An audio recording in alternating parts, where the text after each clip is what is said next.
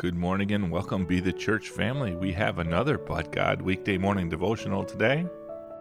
We are looking at Matthew 7 28 through 29. When Jesus had finished these words, the crowds were amazed at his teaching, for he was teaching them as one who had authority, not just as their scribes. For eight weeks, we've been studying the Sermon on the Mount, the most relevant, the most poignant, the best and the most authentic sermon ever spoken. Matthew notes that while the scribes spoke about traditional interpretations and discussed and argued what they meant, Jesus spoke with authority because he said, I say unto you, as he taught, telling everyone that the authority came from him himself. It is because of that authority that we must follow Christ. The best way that we can do that is to listen and to see what Jesus tells us in the Sermon on the Mount.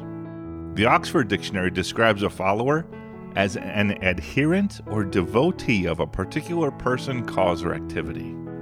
Unfortunately, like so many other words, social media has cheapened the word follower.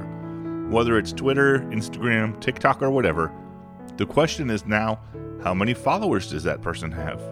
So now the lexicon and vernacular of the word follow has been demeaned to mean how many people think what you post might be worth looking at. No longer does the word mean to be devoted to a cause or a person. So I think we must take back the meaning and redefine the word and say, I'm not just a believer, I'm not just a follower. We must say, I am devoted, loyal, and committed to the study of truly knowing Jesus as he knows us. Remember that word yada? Deep, intimate knowledge? That is what it means to be a follower of Christ. And He won't accept anything less. Otherwise, we're just lukewarm. And this is what Jesus does with those who are lukewarm.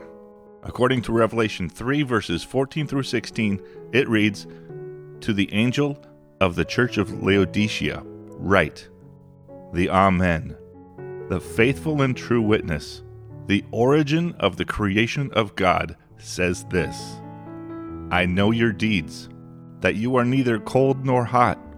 I wish that you were cold or hot. So, because you are lukewarm and neither cold nor hot, I will vomit you out of my mouth.